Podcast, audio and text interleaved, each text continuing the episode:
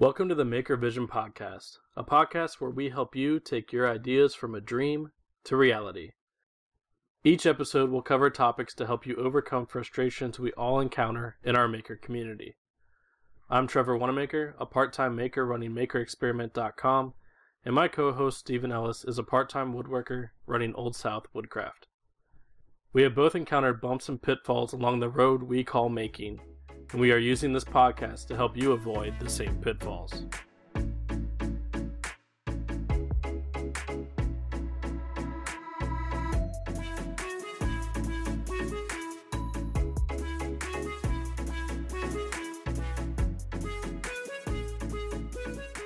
Welcome to the Maker Vision podcast for episode 8, where we're going to talk about buying used tools and supplies on Craigslist, Facebook, and other apps. Today I'm joined with Steven as always. How's it going, man? It's going pretty good. Going pretty good. It's uh, it's a nice day here in South Carolina. Um, planning on doing some uh, furniture stripping here in a little bit since I've got nice weather and it's too big of a piece to to leave inside for too long. So I'm gonna take it outside and strip it. How about you, man? It looks like you're uh, up and at 'em early. Yeah, you know it's normal eight eight thirty. Eh, not bad. but I have a couple signs to put together today. Hopefully, we'll get to them probably at nighttime because it's too hot during the middle of the day to go out there Yep. and spend you know an hour doing it. So I'll get those done today and shipped out this week. Cool. Cool. Cool. Cool. All right. Have the uh, have you shipped that Wood Whisperer one yet? I mean, because that thing looked crazy nice. I just shipped it Friday. He's actually supposed to get it tomorrow. Okay. Well, that's good because this will be his first Friday live in like maybe two weeks or something. Like, because he was gone. I think he's been gone for like two weeks. Yeah, he's been traveling. I think. Yeah, he did a bunch of stuff, and now he's now he's back. So that's good. So, what are you watching this week? Uh, I started picking up uh, Justified. It was a FX show about a uh, U.S. Marshal in like rural Kentucky. Um, so it's super awesome. I really like it. I think Timothy Olaf Olyphant or Olyphant. I'm not sure exactly how to say his name. He's a really good actor. I like him. Um, and of course, Kentucky's kind of you know, being the bourbon guy. Kentucky's always on my mind. So, so that's that's what I've been watching this week. How about you, man? Last night I watched an oldie but a goodie, Boondock Saints. Ooh, oh, nice, nice. My wife came home and she said, "Do you want to watch Boondock Saints?" And I said, "Yeah, but what brought that up?" She's like, "I don't know. It just came to mind." Sure, let's watch it. She must have. I don't know. She must have had this, you know, exciting thought to just watch, you know, the most obliterating thing possible. I forgot not the killing part of it because that's you know the majority of the movie, but I forgot about all of the the language and the not politically correct usage of language. yes, yes, it's very um I guess not safe for certain viewers, especially not safe for children. I'm not even sure it's safe for certain adults. I would uh, agree. Yeah, yeah, yeah, yeah. yeah. But so, it but it's a, it's a great movie. I love it. I love it. I love it. It's one of my favorites. So, all right. So uh, I guess we're gonna roll into to this week's episode. Some people have asked us about different makers have asked us about because um, I know Trevor is a a Craig, Craigslist like maverick. He's hunted down most of his shop via Craigslist. Uh, I'm a big Facebook junkie, but I've used other platforms as well to track down tools, supplies, different like weird odds and ends, even potential projects like on the refinishing side. You know, somebody's throwing out a dresser. It's like, here, if you can take this for free, you can have it. It's real easy when you have a truck and, you know, you just pick it up potentially restore it and, uh, and then make profit off of it. So we're going to be talking about that today, the nuances in, and using different platforms, how to go about you know, looking for different things, and uh, it's it basically just kind of this is kind of a uh, a fun back and forth episode for me and Trevor. I'm gonna get into how to find the deals and what to look for.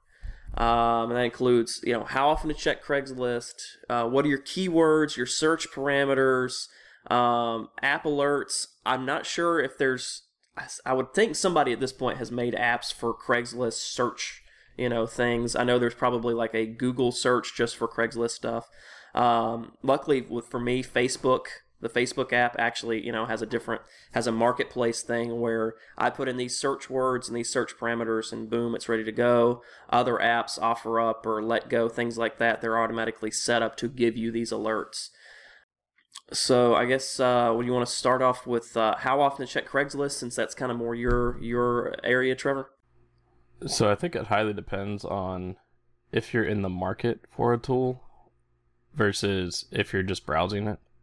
So, and it's highly dependent upon your area of where you live because where I live now, not a lot of people around here, I think, make stuff, oddly enough.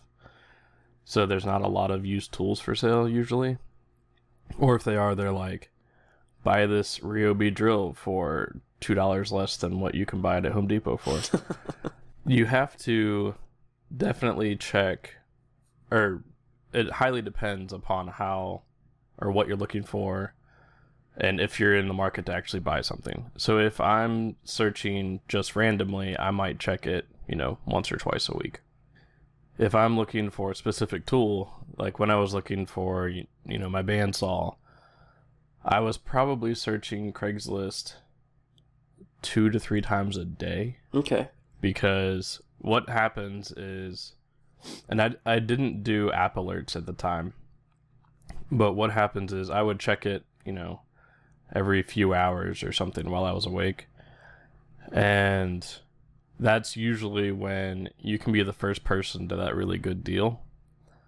Typically, I'd see a deal, and even if I didn't want it or didn't know if I wanted it, so say I saw a jet bandsaw or something on Craigslist and it looked like a kind of good deal, I might message him right away just so I was the first person in line. Okay. And then you can decide after if you really want it, which I've done. And I've been like, you know what? I've researched it a little bit more and I decided it's not for me. And most people are okay with that. You're always going to get those people that I think should never put anything on Craigslist because they're just so full of anger about everything. It's like, bring cash now. yeah. They're like, cash only. I'm like, isn't Craigslist usually cash only unless it's like a giant purchase? but I've had people like, you're wasting my time.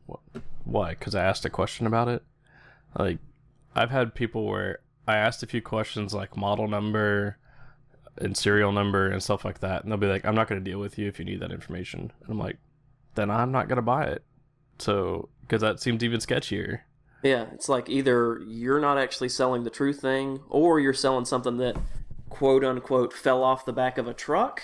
Exactly. And by fell off the back of a truck, I mean it was probably off the back of a contractor's truck earlier that day and somebody's needing to make quick cash. So, yeah, yeah, yeah. So, for me, I did it. I do it a little bit differently, um, mostly just because I kind of like playing on my phone. For Facebook, uh, I don't have like alerts set up, but I do set up for specific things that I'm searching for. A lot of times, I'm actually searching for lumber as opposed to actual tools. Um, so I'll put in a search for red oak, white oak, um, walnut, you know, different different things like that barnwood. And then facebook will tell me it's like hey this new this new thing has popped up with this search word. But i'll look at facebook maybe two or three times a day or possibly more depending on how my day is going. Like if i'm tra- if i'm traveling um, here and there, and I've got to stop and get gas several times, or I've got to stop, you know, stop at one place and you know, and get out of the truck for a few minutes, just stretch my legs. I'll check my phone then. I'll check my phone while I'm waiting to pump the gas and just just take a look. I'll also check it at night whenever there's really nothing, you know, not much else going on. Um, it's too late at night to be doing anything else in the shop. Um, I'm just sitting in front of the TV anyways, so I'll check my phone then. You know, I'll save it. Luckily, it's got the nice feature on Facebook, hit save because no one wants to get a message at like midnight saying, "Hey, is this for sale?" Unless they're really desperate to sell something, and then generally I can kind of tell if someone's desperate to sell something. But if it's a legit thing, I'll I'll save it in the morning or, or mid morning. I'll message that person, "Hey, I'm interested in this. Can you tell me more about it?" So that's uh, that's generally what I do. So I may do it two or three times a, a, day, even if I'm not actually looking to buy a specific thing. I'm just always just checking to see what's going on because you never know something might pop up randomly, and I've been that third person in line. And like you said, I wasn't the first person in line. Boom! It was automatically. It was gone. It was gone within you know an hour of posting it. Yeah, and I mean I've I've gotten items, and I I will refresh the app, and I will have gotten lucky, and somebody would have just posted a good deal, so I'll message them back right away. So it's like I don't even think it was listed for a minute. So sometimes there's things like that. It's sometimes it's just luck of timing. Luck of the draw, yeah. But as far as what I search for, so keywords and things like that highly depend upon what I'm looking to buy.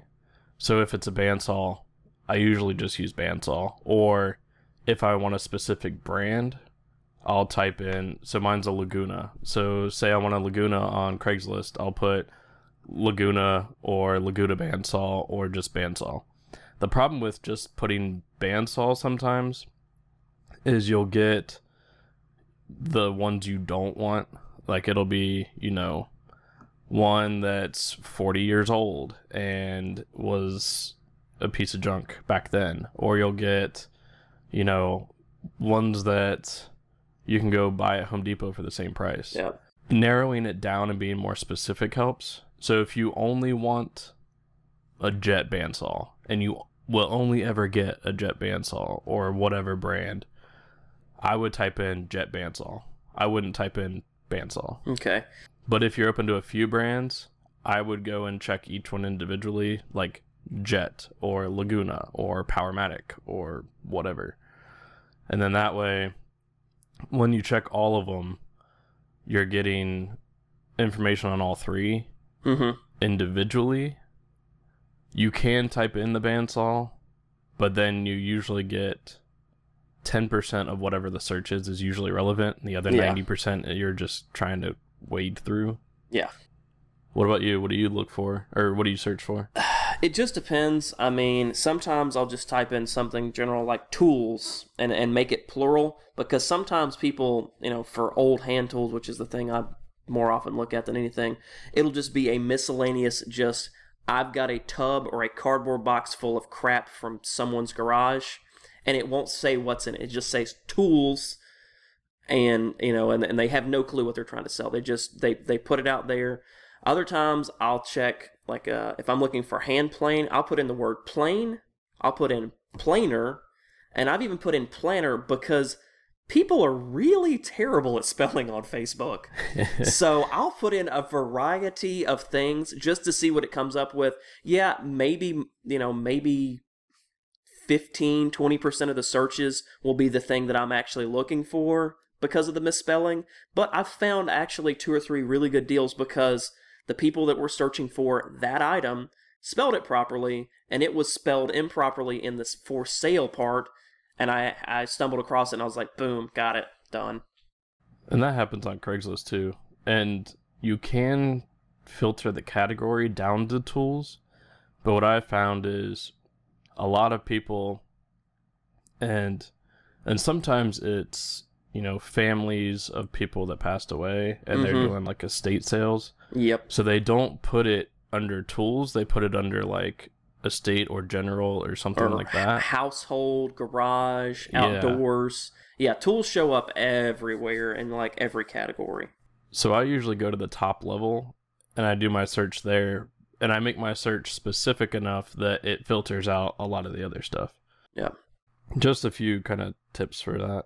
Now the question on Craigslist is Craigslist whenever you're doing like jet bandsaw, is it jet the the per, the the addition sign, the plus sign bandsaw or is it just jet space bandsaw? Like I don't know exactly how Craigslist search works. You can just type in jet space bandsaw Okay. and it'll pull okay. them up. I know sometimes whenever you're trying to like Google something or finding something very specific, you need to put in the the actual plus symbol for whatever, however the algorithm works or the search works to to make sure it puts those two words together. Because if not, you're going to end up finding 50 things with the word bandsaw and somehow in the same posting have the word jet or something else in there, and they don't line up. That may happen. I've never tried to use the plus sign because the other way always just worked. Okay, that's fine. I mean, the couple times I've used Craigslist for something like that, I was looking for something specific. It's like Powermatic. There's not very rarely you're going to find anything else with the word power, Powermatic attached to it. Laguna, Jet, you know, a couple of those other, you know, names, Grizzly even, can give you some really weird search results. Thankfully, Powermatic's pretty specific to just that one thing. Yeah, exactly. So, how far are you willing to drive for some of this stuff? It depends. It really depends. Whenever I was looking for a table saw, I was willing to drive to Tennessee, which I did. Instead of just saying Tennessee, give a a search radius. Hour. Yeah. Um, I would be willing to go between an hour and an hour and a half, depending on the level of the thing I'm looking for, how easy it is to find, and cost. Like that's that's probably one of the most prohibitive things for driving too far. And you have to think about it this way: if you're going to buy something for your shop and your shop's trying to make money, that's a business expense. Technically, that mileage is taxable and you would use the federal tax number, which I believe is 65 cents a mile. So if you cal- if you just do a rough calculation, it's okay from my house to wherever I roughly think it is, because most of the time when you get a posting, it doesn't give you a specific address. It just gives you this community or this maybe road or something like that. You have to do, you know, you have to figure out, okay, if I'm going to travel an hour and a half or something, and it's a 50%, you know, 50% cost reduction on that, but then I figure out, oh crap, I'm going to spend you know, spend another, you know, probably two or three hundred dollars and travel, then have I really saved fifty percent on the tool? Whenever I could just drive down the street and the guy's got it, for, you know, guys got it for for much more expensive the initial cost, but I'm only driving, you know, 30 minutes to pick it up, then you got to weigh those factors out. For me, I, I say an hour to hour and a half because of where I'm set up geographically. An hour to hour and a half puts me in a bunch of different locations that are pretty big for for makers one and two industrial commercial because a lot of times they'll you know i'm looking for tools that were in a commercial shop or, or, or, a fabrication shop something like that somebody that's selling something off they're selling a whole lot or they're selling you know a state uh, a state but a business has gone under so they're trying to just piecemeal everything off to try to maybe salvage some of the business. So that's that's where I'm at. I I don't know. I know when you lived basically where I lived previously, you went a lot further to get your tools because they were such good deals. I don't know if that's going to be applicable now living out west. Probably not. well, though the thing with Vegas is you can say, you know, yeah, I'm in Vegas. But keep in mind like it takes because of traffic lights and traffic and in general, it can take me as long to get from one side of Vegas to the other as it used to take me to get from Greenville to Charlotte. Holy crap. It can still be a two hour drive. But when I was in Greenville, I actually set my search radius to about a two to three hour oh, range. Oh, wow. Yeah. And, or up to a two to three hour range. And I didn't necessarily consider the 65 cents a mile thing when I was doing it cuz I was I was less concerned with it because at the time I was not attaching it to a business of any sort and I was just buying it personally. So I didn't, you know, factor that part in. But even if I had, it still would have been worth going to get almost any of the tools I bought. So in Greenville, it was about two to two and a half hours to certain parts of Charlotte, and then the same to Atlanta. Yep. So I usually searched on Craigslist. You search by city, really.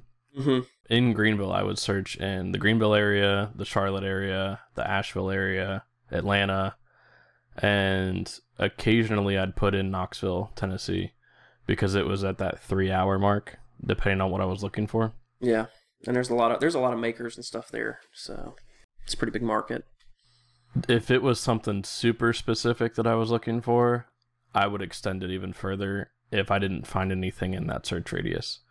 So when I was looking for my laser, that one I searched pretty much the entire southeast. So Florida, Georgia, Alabama, you know, any state that was within like a day's drive, I searched in because I was like, this tool is so specific and so expensive that I want to be able to look in a wide range and see kind of what I'm getting myself into. So I think it highly depends on A, what you're looking for and how specific it is.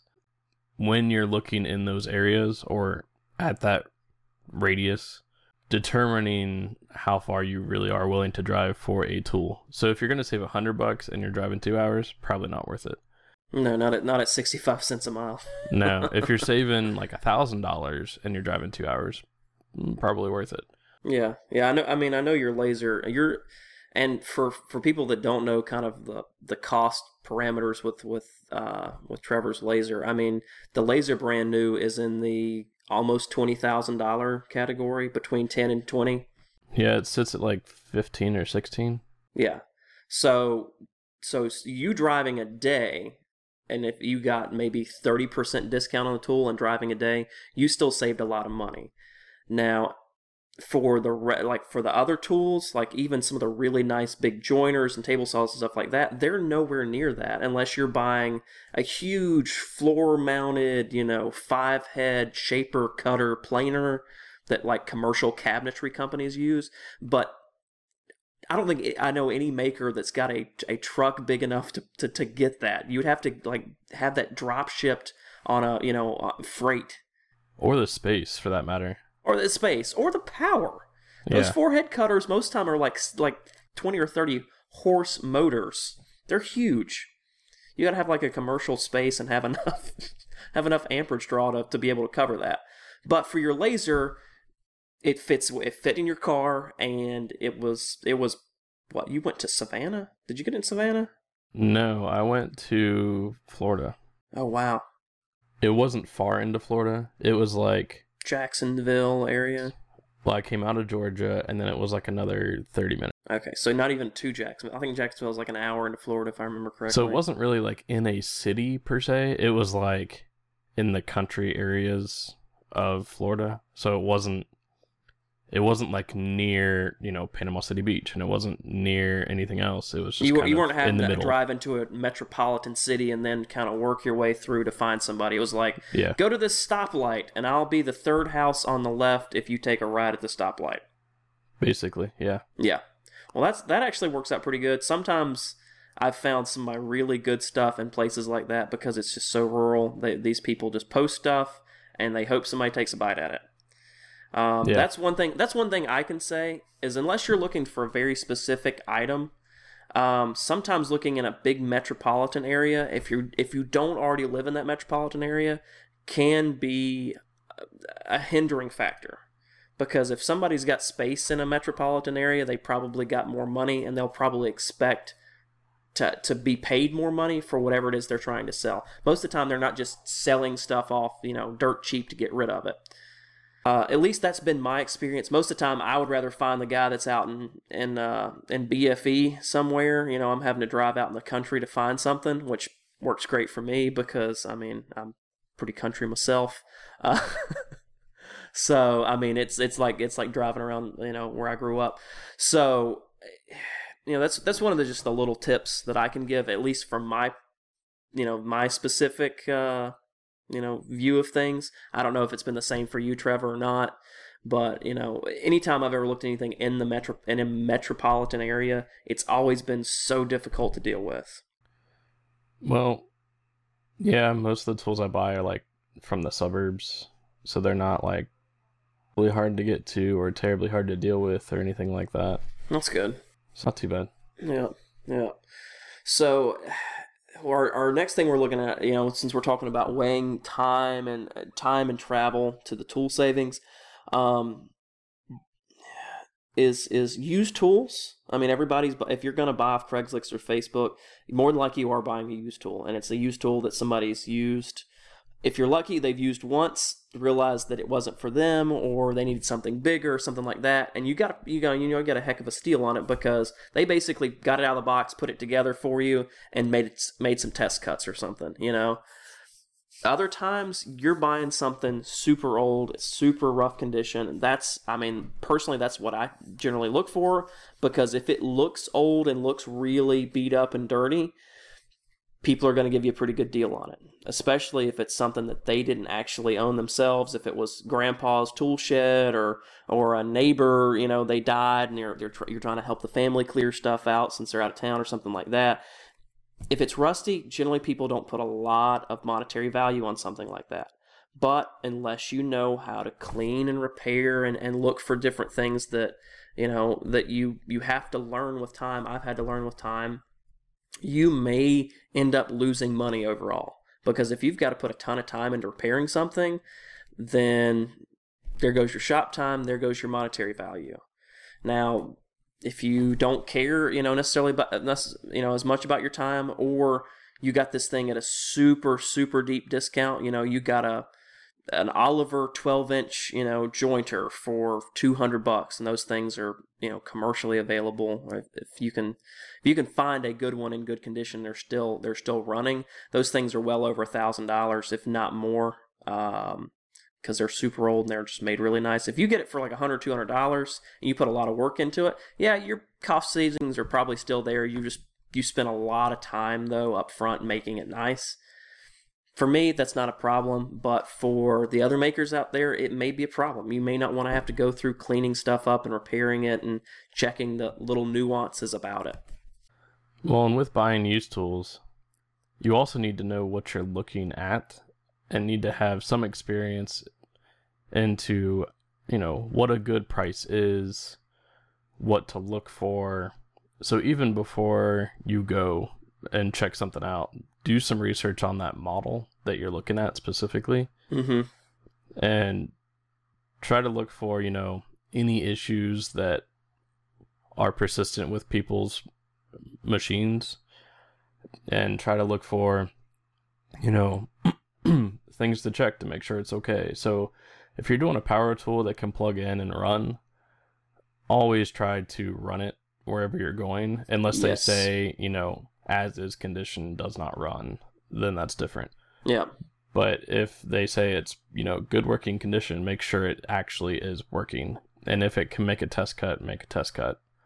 Um, but try it out before you buy it. Most most people that are buying and this is the other thing is if you're going to buy a used tool, the type of tool you are looking for highly dictates the type of person you'll be dealing with.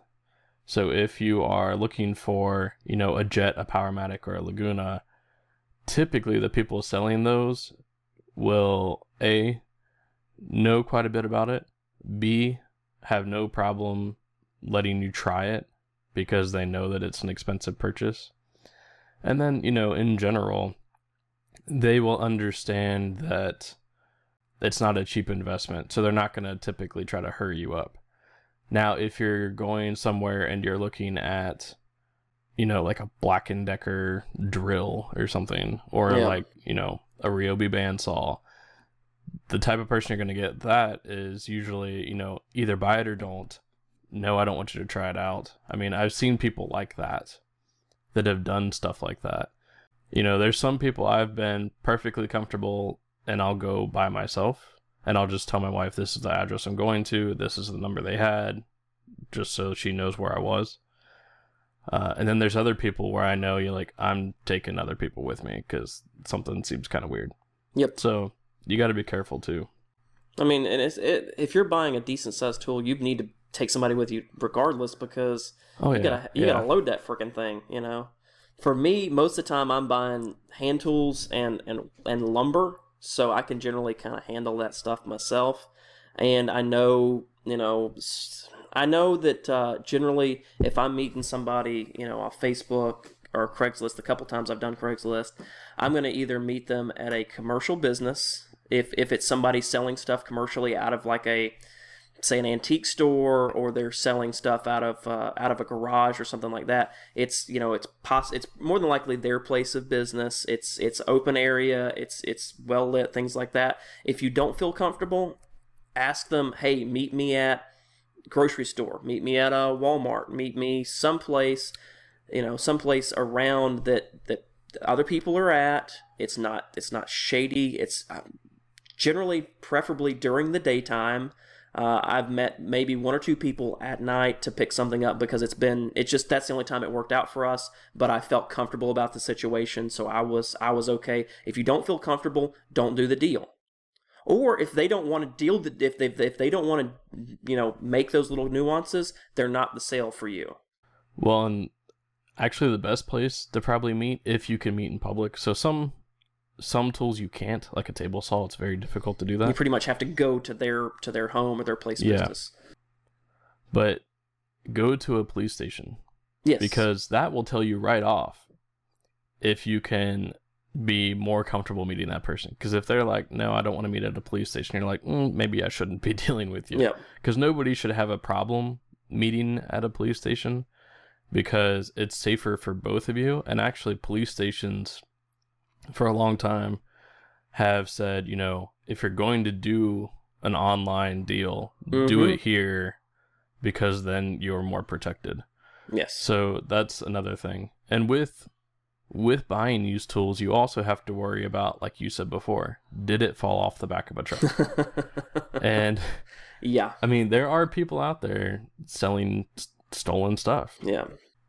When I buy stuff, there's a few things I do to try my best and make sure that it's not stolen. So I ask for the model number and I ask for the serial number to these. And then what I'll do is I'll call the manufacturer and I'll ask if anybody has reported this serial number stolen. Um, and actually, when I bought my laser, they actually asked me before I could ask them because I said, "Hey, I'm looking at this used laser," and they're like, "Well, what's the serial number?" Because we need to make sure it's not stolen. Hmm.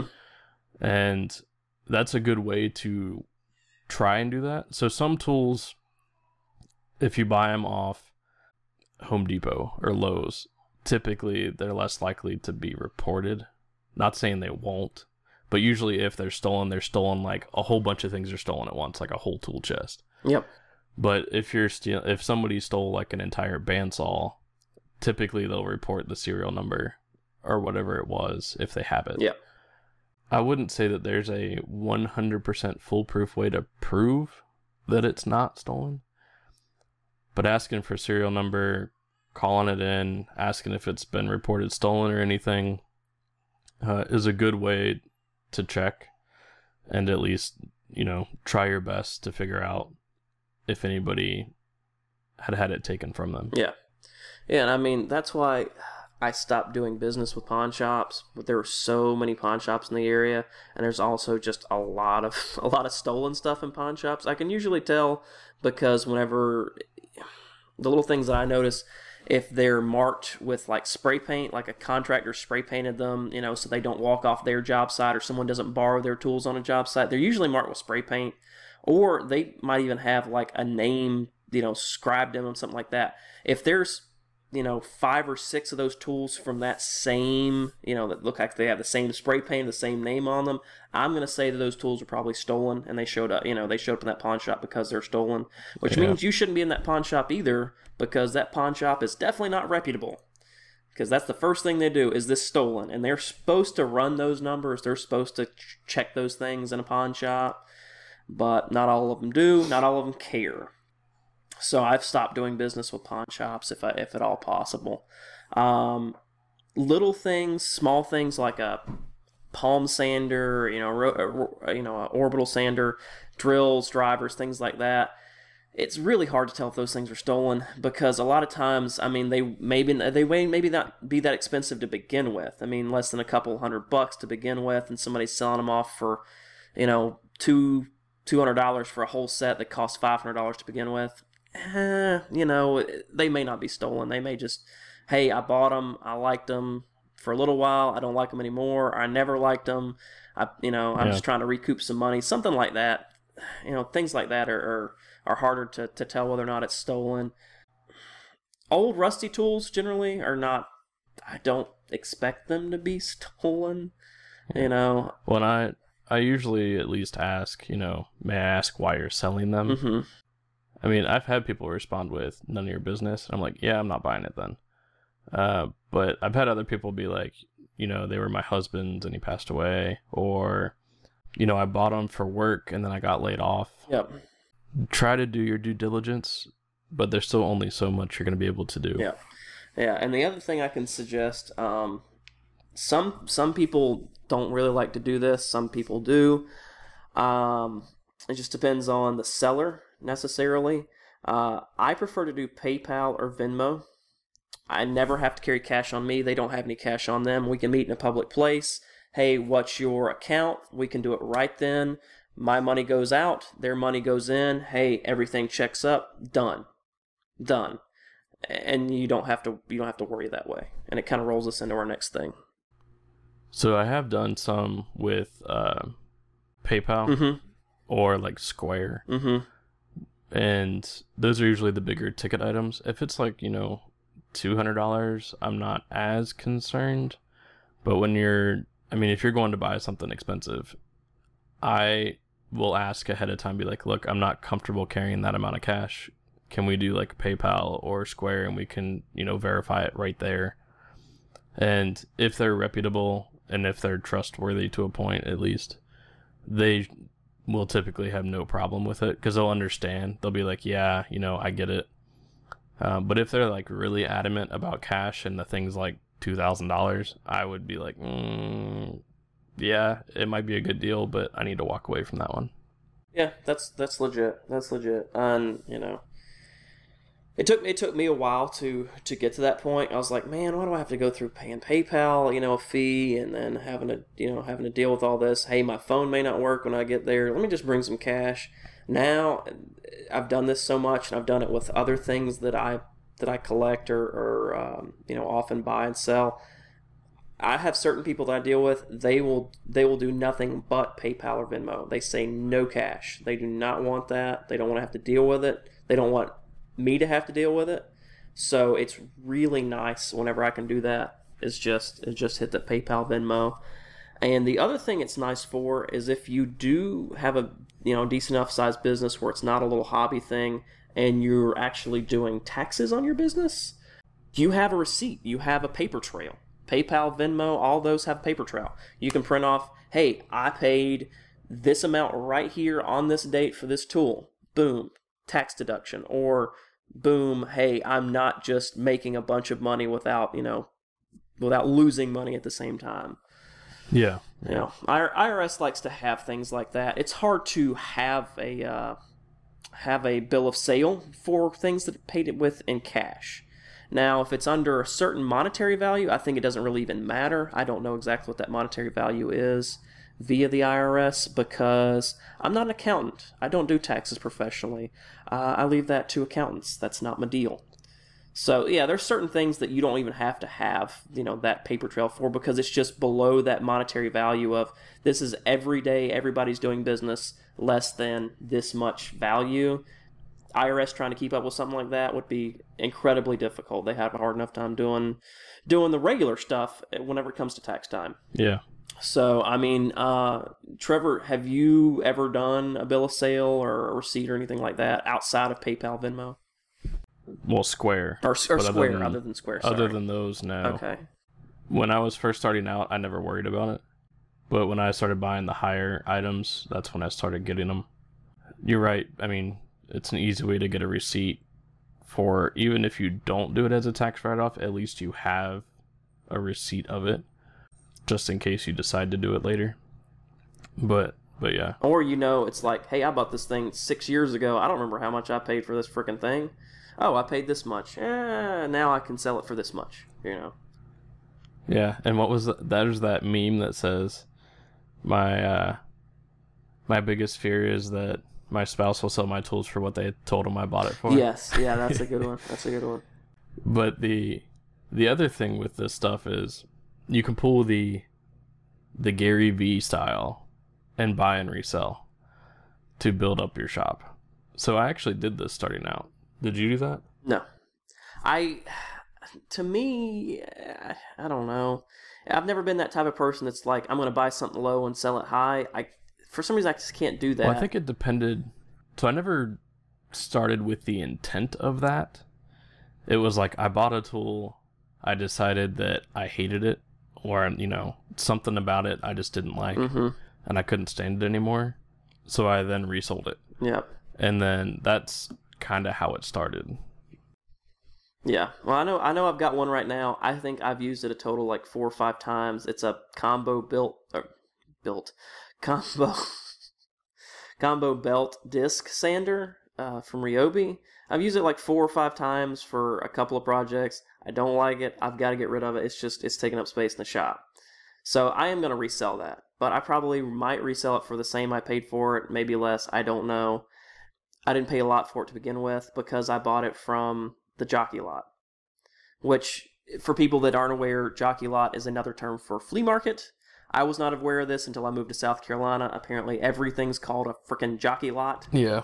I'm used to the word flea market or phrase flea market because everywhere I've ever been, it's been a flea market. You come to South Carolina, it's a jockey lot.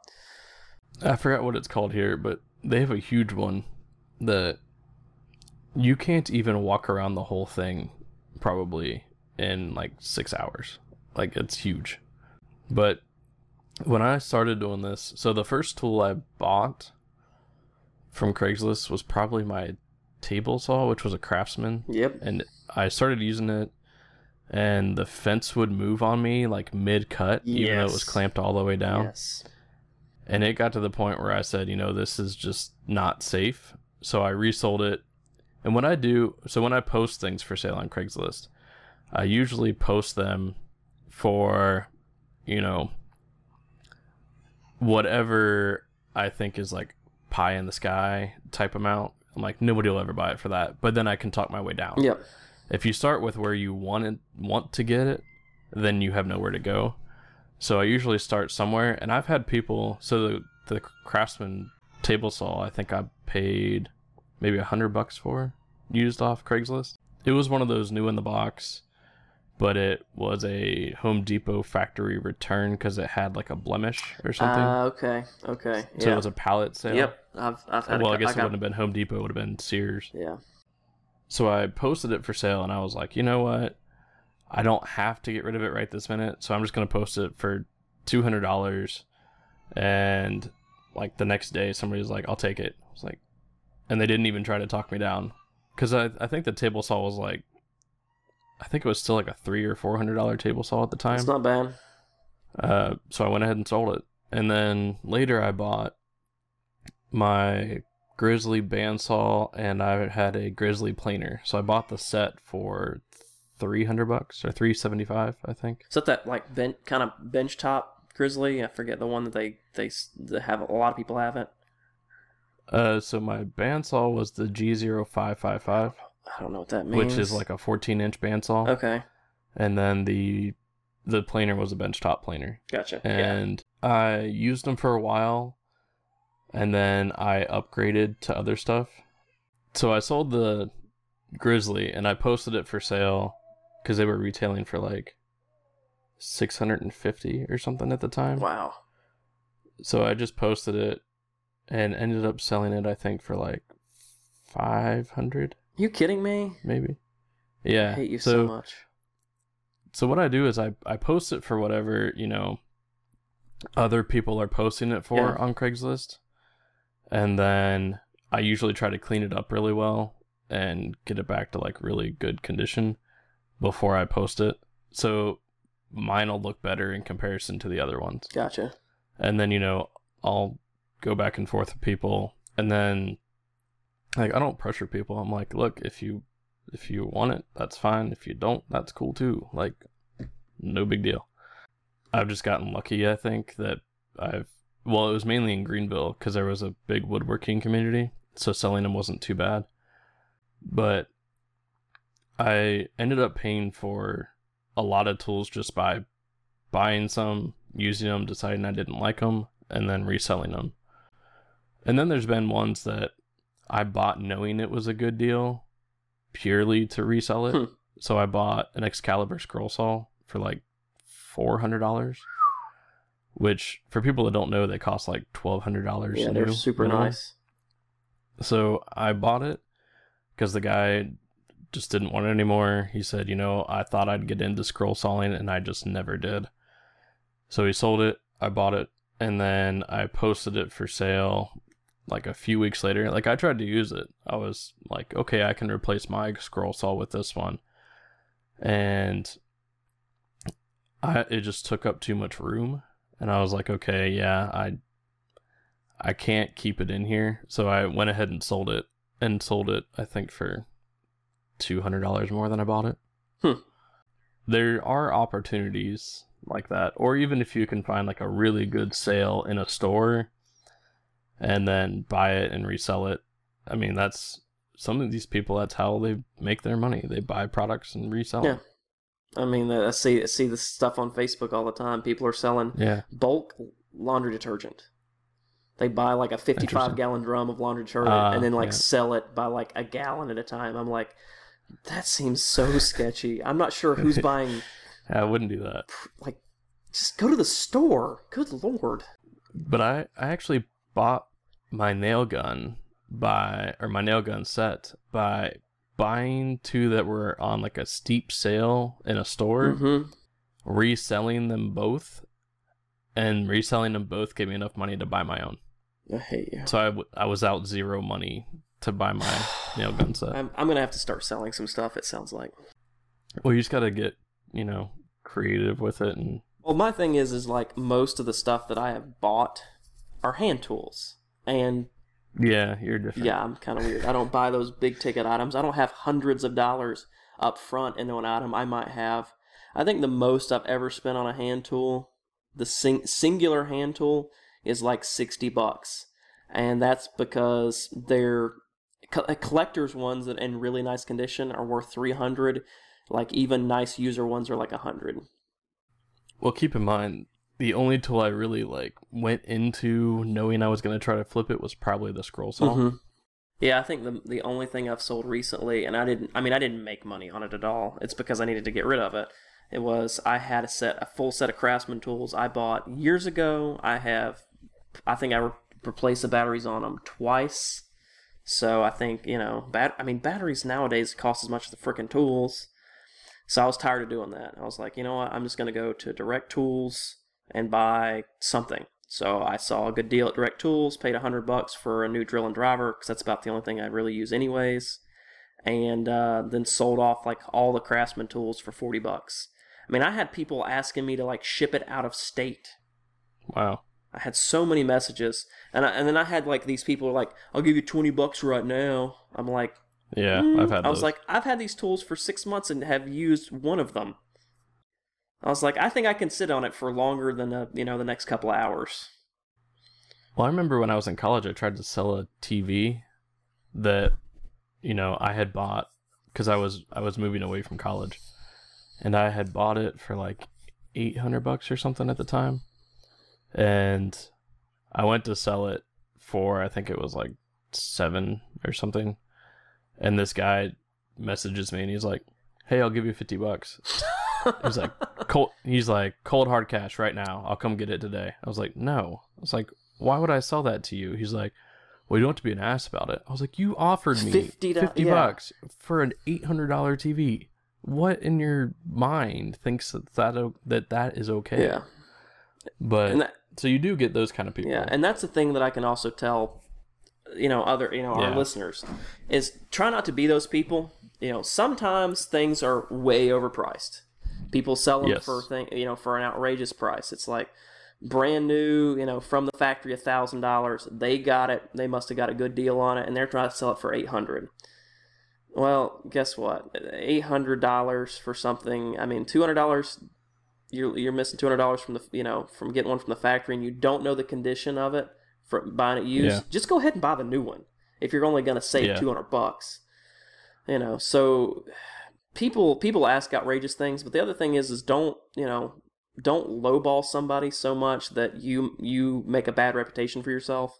That's the one thing Yeah. I like about Facebook is people rate me and I can rate them. So if I've had a bad experience That's with true. somebody, I don't rate them well. If I've had a good experience, I rate them well. And because of that, I've gotten really good stuff lately.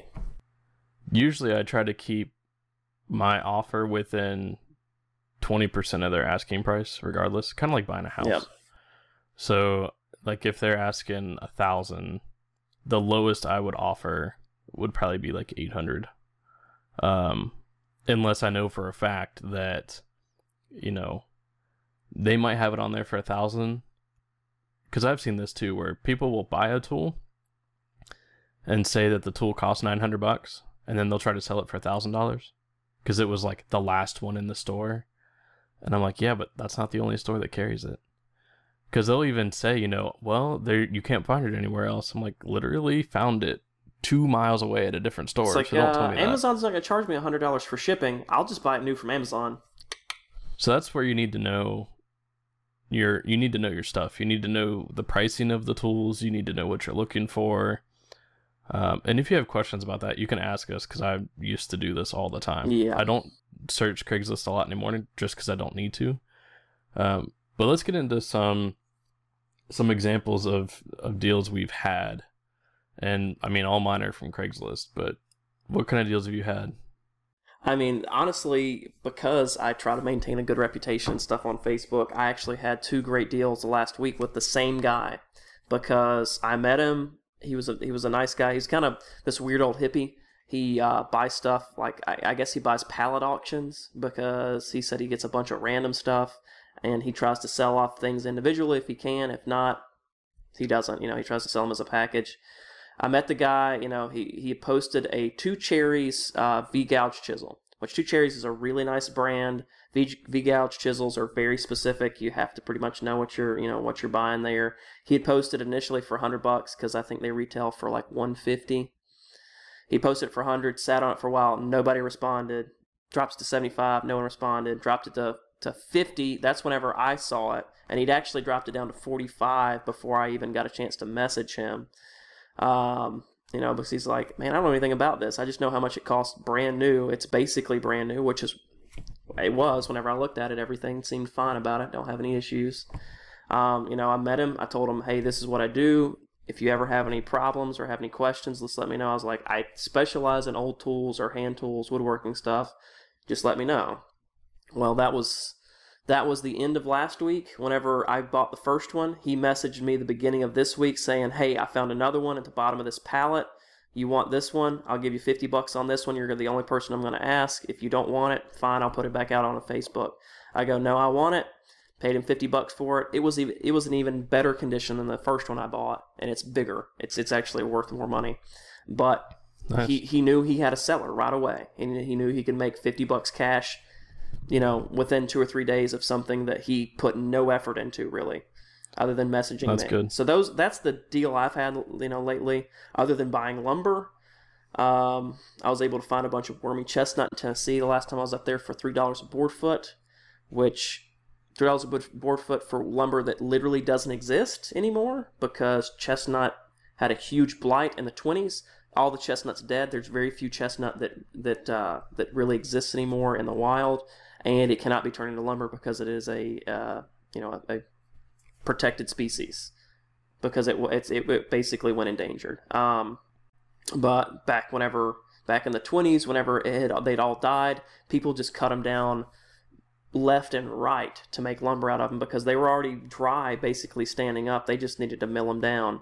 So the guy tore down a jail, is I think is what it came from, and he was selling it for three bucks a board foot, which I thought thought's totally legit. Oaks. Oak's two bucks a board foot, and you can buy oak all day long anywhere. There's nothing special about oak, generally. Wormy chestnut, there's story, there's history, there's you know, there's time with it. It's it's and it's all actually dimensional two by six, two by eight. Most of the time, it's even thicker than two inches, but that's the you know that's roughly what it is overall. So three bucks a board foot, I was super happy to pay. The guy was very nice, um, and I'm gonna buy some more stuff for him again the next time I go up there because he has two driveways full, a shed full, and then a Conex full of lumber. This is what he does. Wow. He's a CPA by trade. Uh, he's only busy about two or three months out of the year. The rest of the time, he goes wherever he can to find lumber at a good deal. He buys all of it and then sells it off for for profit, basically. It's a good way to Yeah. So you just need to hunt. You need to hunt for stuff, and you need to know what you're looking for. That's that's the biggest thing. I knew at three bucks a board foot, I can I'm getting something very special. So I guess most of my deals have been on tools. Yep. I don't think I've I haven't bought lumber off of Craigslist before. A lot of people do. There's a lot of lumber on Craigslist. I will say. There is. I just haven't I haven't had, haven't had done a reason to, to get it. but most of mine was in power tools. So, and I've been I've done a lot of buying and selling on Craigslist, but the biggest deals I've gotten, the first one's probably the laser. I think that's probably the the best deal I've ever had. That one I drove eight hours each way in one day, so it was a sixteen-hour trip in a day. Hey, now you know what it's like to drive like I do. Yeah, yeah. And uh so this guy in Florida was selling it. He was retired. His son was trying to do it as a business. Um and they had the tube die like two or three times within 2 years. Oh wow. And it was because of how they were storing it and how they were taking care of it. Um but the laser was an Epilog and it was dead meaning the tube was completely dead it wouldn't run at all and it would throw up an error code. So what i did was i got the model number and the serial number called Epilog directly and said hey this is what i'm looking at. And they asked for the serial number to make sure it wasn't stolen. So i went through that process. And then i said what would it cost me to replace every part that could have gone wrong on this that's not just the tube and they told me what it was and the they told me the cost of the tube and everything else and the guy was selling the laser for i think it was $5000 Holy crap. and which it sounds like a lot but when the laser brand new costs $16000 Yes, you're getting it for you know thir- basically thirty percent of the initial purchase. So I had to consider how much is it going to cost me to get it back to running shape. So I asked the guy, you know, this is the error code I'm getting, or the guy's getting. How would I fix it? And he said, well, it should just be the tube, but if you had to replace the motherboard, it might be that too, and that would be X amount of money. And the two together, uh, if I had to buy both parts, it was like two thousand dollars, I think, Okay, so you're buy both parts. so you're getting closer to roughly the fifty percent cost range. So I I went ahead and did it, kind of taking it on a whim that it would work out okay. Uh, but my other thought on this was even if I buy it and there's more to replace than I expected, I could still try to resell it and probably get my money back. So I wouldn't be like completely You would out. maybe be out your time and, and travel potentially. yeah. yeah. So I I bought it, replaced the tube, and it fired right up, and I haven't really had any issues, and it works really well. Uh, but some other ones I've had. So my my table saw is a SawStop, so I bought that off Craigslist as well. A guy from Charlotte, also retired, decided he didn't have room in the shop anymore for it, and he was selling it for I think eleven hundred dollars at the time, and the saw retailed for twenty seven hundred dollars. So I went ahead and did that one too. Same deal. Got the serial number, got all that information, called it in, uh, and just made sure that everything was okay with it. But you know, some of these are more on the lucky side if I just happened to check Craigslist at the time that it um, that it got posted or within the hour that it got posted. I would say it's very location specific, meaning that if you're so right now I'm in Las Vegas and there's not a lot of makers here, so there's not a lot of people reselling tools. So getting good deals where I'm at now isn't as easy. But if you're in a large, you know, an area where there's a large maker community, so Greenville had a large maker community along with Charlotte and Atlanta. Oh yeah. So there was perfect because there were tools for sale all the time.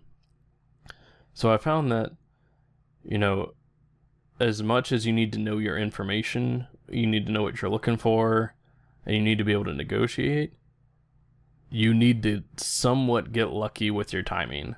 Because I've, most of my tools were, or the high end tools, Mhm. were all posted or I responded within, you know, 30 minutes of it being posted. Okay. So, because usually after that, it's gone. If it's that good of a deal, it's not going to last. I mean, it's it, I going mean, to it's be like gone. it's like buying a house on a really good deal. It'll it'll be it'll be posted just long enough for someone to look at it and go, "Hey, I want this," and it'll be gone. Yeah, and that's and that's actually when I bought my table saw, the guy told me he had like 50 people respond to it and I just happened to be the first one. Yep. So being for and that's another thing is some people will respect the first person. Some people will be like I don't care, I'm going with the highest bidder. Going with the highest bidder or someone who can bring cash that like right then. So I usually if I'm selling, I always say, "You know what? You asked me first. First come, first I'll serve. I'll give you till the end of the week. I usually give them a few days because you know traveling to you and meeting up is Yeah. it's hard to do the same day sometimes. Um, but then you know after three or four days, I'm like, hey, are you still interested? Because if not, I'm gonna move on to the next person, and they'll be like, yeah, go ahead, move on. Uh, but I try to at least you know give it to the first person that responds, and most of the people I've dealt with were the same way. Hopefully, this has been helpful for everybody. Uh, if you have questions about you know buying things used or you find a deal and you're wondering if it's a good thing to look at uh, go ahead and message us because we have no problem helping you out um, i can help more on the i would say the the power tools the lasers that kind of stuff steven's really good with hand tools and that kind of stuff Yeah. so if you have any questions and about deals or whatever or you see something on craigslist you're not quite sure uh, or if you just want general tips let us know we can do our best to answer Yeah. And uh, just feel free to hit us up anytime. And we'll be we'll be happy to, to help you out. Yep. So you can message us on Instagram at MakerVision Podcast, uh, or you can email us at MakerVisionPodcast at gmail.com.